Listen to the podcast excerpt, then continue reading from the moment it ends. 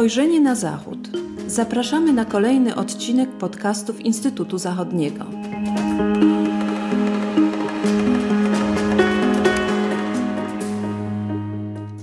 Dzień dobry, z tej strony Agata Kałabunowska. Witam Państwa w kolejnym odcinku podcastów Instytutu Zachodniego. Tematem naszej dzisiejszej rozmowy będzie ponownie Indo-Pacyfik, o którym opowie nam analityk Instytutu Zachodniego Tomasz Morozowski. 15 września e, bieżącego roku Australia, Stany Zjednoczone i Wielka Brytania zawarły pakt o współpracy w dziedzinie bezpieczeństwa w Indo-Pacyfiku, który przyjęło się nazywać AUKUS. Dowiedzieliśmy się o nim głównie ze względu na wielkie oburzenie, jakie ten pakt wywołał we Francji. Zacznijmy może ogólnie od tego, czym jest AUKUS. E, czy to, że on powstał bez udziału państw europejskich oznacza, że Unia została wykluczona z udziału w procesie kształtowania się układu sił w Azji? E, dzień dobry Państwu. Tak, e, rzeczywiście powstało takie wrażenie w związku z powołaniem paktu AUKUS i z tym szerszym sporem francusko-australijskim, że Unia Europejska znalazła się tutaj w tej sytuacji na uboczu można powiedzieć, że została wręcz wykluczona z tego kształtującego się układu e, sił w Azji, a przede wszystkim z takiej sojuszniczej e, współpracy ze Stanami Zjednoczonymi. E, to wrażenie, które powstało, wynikało przede wszystkim z bardzo złego timingu, można powiedzieć, tej decyzji o powołaniu AUKUS. Ze źle dobranego momentu, ponieważ przypadło ono na dzień przed opublikowaniem przez Unię Europejską własnej strategii wobec regionu Indo-Pacyfiku. I ta sytuacja przypomina trochę mm, sytuację z końca ubiegłego roku, z grudnia 2020 roku, kiedy to Unia Europejska sfinalizowała negocjacje umowy porozumienia inwestycyjnego z Chinami, e, czyli w pewnym sensie zacieśniła własną współpracę z Chinami.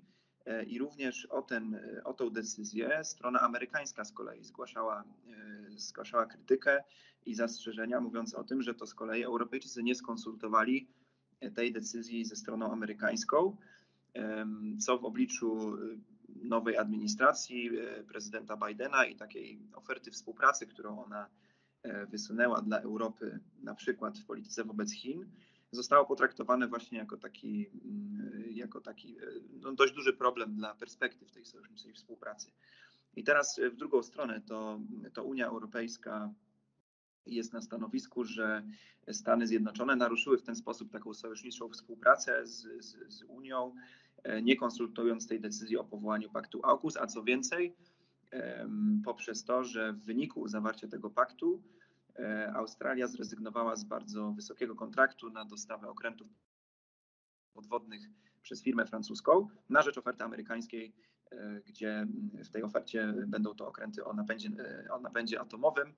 W przypadku Francji, w oferty francuskiej miały to być okręty o napędzie konwencjonalnym i to wszystko wywołało właśnie bardzo krytyczną, bardzo dynamiczną reakcję po stronie przede wszystkim Francji, e, której politycy mówili wręcz o ciosie nożem w plecy, czy właśnie takiej niesojuszniczej postawie Amerykanów. E, więc być może e, jest to sygnał o tym, że Stany Zjednoczone poszukują partnerów w swojej, w swojej polityce wobec Chin, ale partnerów, którzy są e, pewni, którzy są zdecydowanie podzielający, można powiedzieć, tą amerykańską linię wobec Chin, e, dla których, e, dla Stanów Zjednoczonych Chiny są takim głównym wyzwaniem w zakresie polityki zagranicznej, wyzwaniem systemowym. Mówił o tym zarówno Donald Trump, a podtrzymuje to też prezydent Joe Biden, może stosując tylko inną, nieco inną retorykę. Powstaje więc pytanie, czy być może E, Unia Europejska właśnie nie jest traktowana jako taki, e, taki e, partner, na którym Stany mogą w pełni polegać w realizacji tej twardszej linii w polityce wobec Chin. I być może stąd właśnie taka, a nie inna decyzja i brak konsultacji przy powoływaniu AUKUS. Ja jeszcze zwróciłbym tylko uwagę na, na trochę szerszy kontekst, jeżeli chodzi o same, same Stany Zjednoczone, w których przypadku zwrot w stronę Indo-Pacyfiku to nie jest nowość ani też E, nie jest to decyzja datowana na ostatnie lata, bo przecież to już prezydent Obama e, ogłosił właśnie słynny pivot to Pacific i zasygnalizował, że to już nie Atlantyk, a raczej właśnie Pacyfik, raczej Azja jest tym głównym punktem ciężkości dla polityki amerykańskiej. I świadczy o tym nie tylko AUKUS, ale też odświeżenie w 2017 roku grupy Quad, czyli dialogu Australii, Indii, Japonii i Stanów Zjednoczonych, a także cały czas funkcjonujący Sojusz Pięciorga Oczu, czyli inicjatywa współpracy wywiadowczej Stanów Zjednoczonych, Wielkiej Brytanii, Australii, Kanady i Nowej Zelandii. No i pytanie o rolę Unii Europejskiej w tym całym układzie i w tym kontekście zmian w polityce amerykańskiej jest oczywiście otwarte. Ja myślę, że strategia wobec Indo-Pacyfiku Unii Europejskiej jest takim sygnałem o tym, że w Unii jest świadomość zachodzących procesów i jest e, wola większego zaangażowania w te procesy, szczególnie w Indo-Pacyfiku. Mhm. To ciekawe, że wspomniałaś o tej sytuacji z grudnia ubiegłego roku, bo być może już zapomnieliśmy, że tak było, ale faktycznie może to teraz wyglądać trochę na taki rewanż ze strony e, Stanów Zjednoczonych, skoro mm, my bez konsultacji z nimi E, zdecydowaliśmy się na jakieś kroki, a teraz e, to samo dzieje się w drugą stronę. E, porozmawiamy o samej tej unijnej strategii dla współpracy w Indo-Pacyfiku. Przypominam jeszcze raz, że AUKUS zawarto 15 września, a Unia zaprezentowała swoją strategię dokładnie dzień później, co pewnie było planowane już znacznie wcześniej, czyli 16 września. Czym jest ten dokument i co on zawiera?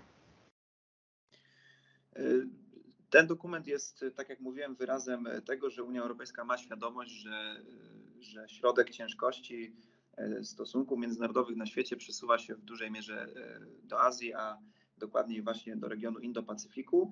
E, I jak powiedział Josep Borrell, ogłaszając, ogłaszając publikację tego dokumentu, jest to mm, Unia Europejska ma specjalne żywotne interesy w Indo-Pacyfiku E, a dokładniej w utrzymywaniu tam ładu i porządku oraz bezpieczeństwa e, szlaków handlowych. Już same liczby pokazują, że e, i statystyki gospodarcze pokazują, że, że to już jest kluczowy region również dla Unii Europejskiej. Trzeba podkreślić, że jest to drugi największy rynek docelowy dla eksportu unijnego, a w Indo-Pacyfiku znajduje się czterech z dziesięciu najważniejszych globalnych partnerów handlowych E, Unii. E, ponadto Unia Europejska jest też największym na świecie inwestorem w Indo-Pacyfiku. Co ciekawe, wartość unijnych inwestycji jest tam mniej więcej dwa razy większa niż inwestycji amerykańskich. Także to uzasadnia właśnie większą koncentrację Unii na tym regionie. E, I dlatego już pięć miesięcy temu mieliśmy komunikat o tym, że taka strategia będzie przygotowywana, a jak wspomniałaś, właśnie we wrześniu została opublikowana przez Europejską Służbę Działań Zewnętrznych. Strategia ma na celu zaangażowanie we współpracę w regionie Indo-Pacyfiku w kilku obszarach, e, przede wszystkim budowy dobrobytu i wzrostu gospodarczego, transformacji ekologicznej i cyfrowej, e, zarządzania oceanami, cyfryzacji, connectivity, e, ale też, co chyba jest najważniejszym elementem, bezpieczeństwa i obrony. I tutaj właśnie przejawia się ten interes Unii w, w, ochronie szlaków handlowych, w tym przede wszystkim E, szlaków morskich, bo, bo przez wody Indo-Pacyfiku prze, przechodzi 60% e, całego morskiego handlu e, światowego. To wszystko Unia chce robić zgodnie z zapisami strategii w oparciu o zasady demokracji, praworządności i poszanowanie praw człowieka, a więc zachowaniem tych unijnych standardów. W strategii Unii Europejskiej wobec Indo-Pacyfiku akcentuje się jej inkluzyjny charakter, a więc to, że jest ona otwarta dla każdego partnera, który chce współpracować i sam Borrell również podkreślał kilkukrotnie, że jest to strategia współpracy, a nie konfrontacji. I teraz o jakich partnerów chodzi? E, tutaj właśnie w, w, samych zapisach strategii można zauważyć, że wspomina się przede wszystkim o Japonii, Indiach, Korei Południowej, Australii czy Nowej Zelandii. Trzeba jednak podkreślić, że strategia unijna nie wyklucza też współpracy z Chinami. E, tam, gdzie jest to możliwe, na przykład zaznaczono chęć finalizacji umowy inwestycyjnej KAI, o której wspominaliśmy, e, ale także na przykład współpracę w zakresie e, polityki klimatycznej.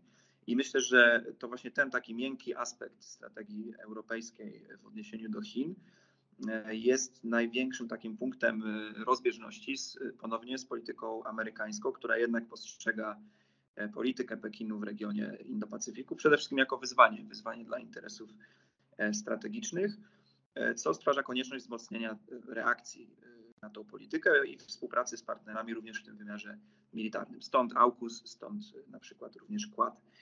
Mm, ale z drugiej strony jeszcze bym podkreślił, jeżeli mówimy o strategii europejskiej, że jak na warunki unijne, to jest jednak to dokument mocno nastawiony w opozycji wobec Chin. Może nie wymienia ich wprost, ale w wielu miejscach jednak mówi o konieczności działań powstrzymujących pewne niebezpieczne z punktu widzenia Unii działania Chin, a przede wszystkim podkreśla konieczność aktywności Unii w zakresie na przykład dywersyfikacji łańcuchów dostaw i redukcji strategicznych zależności. No to na pewno można stwierdzić, że jest to odniesienie do Chin i do zależności na przykład na polach dostaw półprzewodników czy, czy mikrochipów. Ponadto w dokumencie unijnym jest mowa o tworzeniu standardów cyfrowych i regulacji globalnych, znów z uwzględnieniem tych standardów unijnych E, także w domyśle jest to działanie, można powiedzieć, w opozycji, czy ukierunkowane na takie stawienie czoła wyzwaniu chińskiemu. Ostatnim takim przykładem jest connectivity, tworzenie połączeń, czy to transportowych, czy też telekomunikacyjnych w ramach nowej unijnej inicjatywy Global Gateway, która ma stanowić odpowiedź na chińską inicjatywę e, pasa i szlaku. Czy ja dobrze rozumiem, że tą europejską strategię od e, tego paktu AUKUS odróżnia przede wszystkim właśnie stosunek do Chin, czy, czy mają one jakoś zupełnie inny wydźwięk? Pakt AUKUS jest to jednak pakt stricte nastawiony na politykę bezpieczeństwa mhm. i regulujący współpracę tych trzech państw w tym zakresie, czego no symbolem jest chociażby właśnie cała, cała historia z, z, z zaopatrzeniem Australii w okręty podwodne. E, I tutaj tym głównym punktem jest bezpieczeństwo morskie i stawianie e, właśnie oporu polityce chińskiej, przede wszystkim na przykład również na Morzu Południowochińskim. Strategia europejska jest jednak szersza i rzeczywiście w większym stopniu nastawiona na wielopoziomową współpracę z różnymi partnerami. Mhm. E, wracając jeszcze do tej sytuacji, mm, tego konfliktu właśnie Francji z, ze stronami mm, AUKUS, jak zareagowała na tą sytuację Unia Europejska? Już teraz widzimy, że no, strategia i pomysł na współpracę z Indo-Pacyfikiem jest troszkę inna niż państw, które podpisały AUKUS. E, no ale jak, jaka była reakcja na samo to, to oburzenie francuskie, że właśnie zerwano e, no, bardzo prominentny kontrakt? Mhm. Mówiłem już o, o tej reakcji samej Francji, polityków francuskich, którzy bezpośrednio po po ogłoszeniu paktu AUKUS e, no, zareagowali bardzo krytycznie. E, sama strona francuska również odwołała swoich ambasadorów w Kamberze i Waszyngtonie na konsultacje, a także odwołano spotkania z Wielką Brytanią, na przykład w formacie ministrów obrony, czy trójstronne konsultacje z Australią i Indiami, które miały odbyć się kilka dni później. Jednak co jest ciekawe, to że ta krytyka ze strony Francji była ukierunkowana nie tylko na Australię jako tego głównego powiedzmy winowajcę całej e, mhm. sytuacji, ale również na Stany Zjednoczone, e, bo mówiono e, szerzej o tym, że jest to właśnie zerwanie tej sojusz, tego sojuszniczego partnerstwa, że jest to naruszenie zaufania w pakcie transatlantyckim. Francuska minister obrony chociażby stwierdziła, że w ten sposób europejski sojusznik i partner został wykluczony ze strukturyzacji partnerstwa z Australią przez Stany Zjednoczone. I jednak ważniejszy moim zdaniem aspekt to jest to, że e, Francja przeniosła ten spór e, właściwie biznesowy, można powiedzieć, na poziom polityczny i na poziom relacji Unii Europejskiej z, ze Stanami Zjednoczonymi i z Chinami, co wywołało taką konieczność ustosunkowania się też innych państw członkowskich Unii Europejskiej, a także samych instytucji europejskich do całej sytuacji. No i e, wyzwanie tu polegało na tym, że z jednej strony była taka konieczność okazania sojuszniczej E, sojuszniczego wsparcia Francji, e, no ale z drugiej strony trzeba było jednak uważać, żeby nie eskalować całego sporu, ponieważ mimo mhm. wszystko no, na szali stała współpraca transatlantycka. Jeżeli chodzi o reakcję samej Unii Europejskiej, to tutaj przewodnicząca komisji Ursula von der Leyen dość zdecydowanie opowiedziała się po stronie francuskiej, mówiąc o tym, że jedno z państw członkowskich zostało potraktowane w sposób nieakceptowalny E, jeżeli chodzi o przewodniczącego Rady Europejskiej Charlesa Michela, to to bym wskazał na też jego ciekawą wypowiedź, który, e, w której wspomniał o tym, że elementarne zasady dla sojuszu to lojalność i transparentność, które, których w obecnej sytuacji zabrakło. I znów e, patrząc na tą sytuację wokół porozumienia KAI, mhm. no można pokazać, że to są zarzuty, które wówczas powtarzała strona amerykańska. Mhm. Jak zareagowały na tą całą sytuację Niemcy, które nas tutaj w Instytucie Zachodnim szczególnie interesują? Z tego co wiem, to Niemcy również zaproponowały swoją strategię wobec Indo-Pacyfiku. Jakie są interesy rządu Republiki Federalnej w, w tym rejonie i jak ustosunkowuje e, się on do, do tych bieżących wydarzeń? Tak, Niemcy to jest państwo, które od samego początku jest mocno zaangażowane w tworzenie tej europejskiej reakcji na e, politykę chińską, a dokładnie e, w tym przypadku mówiąc w tworzenie europejskiej strategii wobec Indo-Pacyfiku. Mm, sam rząd federalny również przygotował wcześniej własny dokument w odniesieniu do tego tematu. E, I również e, trzeba podkreślić, że Berlin zaangażował się praktycznie w realizację tych założeń europejskich, również w wymiarze bezpieczeństwa, wysyłając fregatę e, Bayern na sześciomiesięczną misję w regionie Indo-Pacyfiku. Zwiększenie takie bezpośrednie fizycznej obecności Niemiec w regionie no jest, jest dla tego państwa dość dużym krokiem, biorąc pod uwagę kulturę strategiczną i w ogóle podejście do zaangażowania, zaangażowania zagranicznego w Niemczech. Jeżeli chodzi o reakcję na, na, na sytuację wokół sporu australijsko-francuskiego i wokół AUKUS, to politycy niemieccy e, częściowo wyrażali też poparcie dla argumentacji francuskiej, e, ale wpisywali jednak e, to w taki szerszy kontekst dotyczący dyskutowanego teraz szeroko pojęcia autonomii strategicznej Unii Europejskiej, zasadności zwiększania europejskiego zaangażowania w Indo-Pacyfiku mm, i tego, na czym i jak tak naprawdę Unia Europejska powinna skupiać się w polityce zagranicznej. I tu pojawiały się zarówno argumenty, że jest to e, kolejna pobudka dla Unii Europejskiej, tak mówił chociażby e, Manfred Weber, przewodniczący frakcji Europejskiej Partii Ludowej w Parlamencie Europejskim. E, kolejna pobudka, która świadczy o tym, że Unia powinna zwiększać swój potencjał w polityce zagranicznej i obronnej. Mm, mówiono o tym, że odpowiedzią Unii powinno być rozszerzenie otwartej strategicznej autonomii oraz zdefiniowanie własnych interesów E, gospodarczych czy w polityce bezpieczeństwa. E, pojawiały się argumenty wśród niemieckich polityków, na przykład e, Andreas Schwab, mówił o tym, że Europejczycy nie powinni jednak lamentować, a bardziej zastanowić się, czy Unia nie powinna skoncentrować się na bliższych obszarach, na przykład takich jak Ukraina, Białoruś i Afryka. Również Norbert Rüttgen, a więc chadecki przewodniczący Komisji Spraw Zagranicznych Bundestagu, E, wskazywał, że Unia ani żadne państwo członkowskie no nie jest w tym regionie takim e, kluczowym aktorem o roli porównywanej do Stanów Zjednoczonych, więc być może tutaj trzeba przyjąć bardziej perspektywę realistyczną i nadać priorytet e, właśnie bezpośredniemu sąsiedztwu Unii na południu czy, czy na Bliskim i Środkowym Wschodzie. Te wypowiedzi świadczą o tym, że Niemcy będą angażować się w dyskusję właśnie na temat tej autonomii strategicznej Unii Europejskiej. Ta dyskusja na pewno ożywi się właśnie w wyniku sytuacji związanej z AUKUS i w ogóle z sytuacją w Indo-Pacyfiku. Ale tu przytoczyłbym jeszcze wypowiedź ministra spraw zagranicznych Niemiec, Heiko Massa, który stwierdził, że w obliczu właśnie tej sytuacji we Francji dyskutuje się o strategicznej autonomii, ale w Niemczech mówimy raczej o europejskiej suwerenności. Także tutaj są te rozważania semantyczne, ale które moim zdaniem są symbolem tego, że w Niemczech jednak ostrożniej podchodzi się do kwestii strategicznej autonomii Unii Europejskiej i raczej dla Niemiec to nie będzie wygodny temat, y, szczególnie przy takim utwardzeniu stanowiska Francji, y, która no, tradycyjnie jest sceptyczna wobec NATO i być może y, obecna sytuacja będzie dla niej takiej, takim potwierdzeniem tej tezy Macrona o śmierci mózgowej NATO, tak, o której wspominał jakiś czas temu. Także myślę, że też dla nowego rządu niemieckiego to będzie właśnie duże i takie niewygodne wyzwanie, żeby, żeby w tą szerszą dyskusję na temat zaangażowania zagranicznego Unii mm, i w jaki sposób się w nią e, angażować. E, dlatego, że Niemcy muszą wyważać swoje interesy już nie tylko wobec Chin i Stanów Zjednoczonych, ale w obecnym e, kontekście również wobec sojusznika europejskiego, czyli, czyli Francji.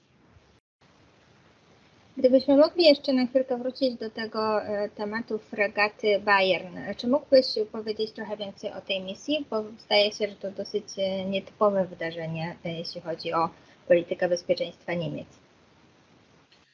Tak jest, rzeczywiście jest to, jest to właśnie ze strony niemieckiej taki warty podkreślenia krok takiego bezpośredniego zaangażowania, wysłania fregaty, która miała przepłynąć między innymi przez wody Indo-Pacyfiku, w tym też e, Morza Południowochińskiego, na obszarze którego właśnie Chiny w dużym stopniu roszczą sobie prawa do, do wielu jego obszarów i, i rozbudowują tam swoją obecność. w, tak, w taki charakterystyczny dla Niemiec sposób ta misja została mm, przeprowadzona, czy, czy ma być przeprowadzona tak, aby nie podrażnić zbytnio Pekinu i, i złagodzić ewentualną krytyczną reakcję. Stąd wynikała propozycja wizyty fregaty w, w porcie chińskim, którą jednak Pekin odrzucił. Mm, na razie nie, nie wywołało to większych, większych tutaj napięć na linii chińsko-niemieckiej. Y, jednak no, sama fregata przepłynie, tak jak mówiłem, również przez Morze Południowochińskie, gdzie będzie się trzymać międzynarodowych szlaków handlowych, czyli nie będzie naruszać takiej strefy 12 mil, na której właśnie znajdują się sporne wyspy i, i obecność chińska. A można też dodać, że, że w dniu naszej rozmowy fregata zawinęła do portu w pobliżu Perth w Australii. No i to też zostało w Niemczech przez media niemieckie przedstawione, ale również przez Ministerstwo Obrony jako taki symbol właśnie sojuszniczej współpracy Niemiec z Australią. Także być może jest to też właśnie źródło tego leży również w tych, w tych ostatnich nieporozumieniach dotyczących AUKUS. E, to myślę, że podróż tej fregaty symbolizuje właśnie stosunek Niemców do zaangażowania w Indo-Pacyfiku, czyli w takiej bezpiecznej odległości od e, Chin. E, myślę, że wkrótce dowiemy się, jak sobie poradzić z tą sprawą przyszły rząd RFN. Bardzo Ci dziękuję za rozmowę. Państwu serdecznie dziękujemy za uwagę i zapraszamy do słuchania kolejnych odcinków podcastów Instytutu Zachodniego. Do usłyszenia. Dziękuję, do usłyszenia.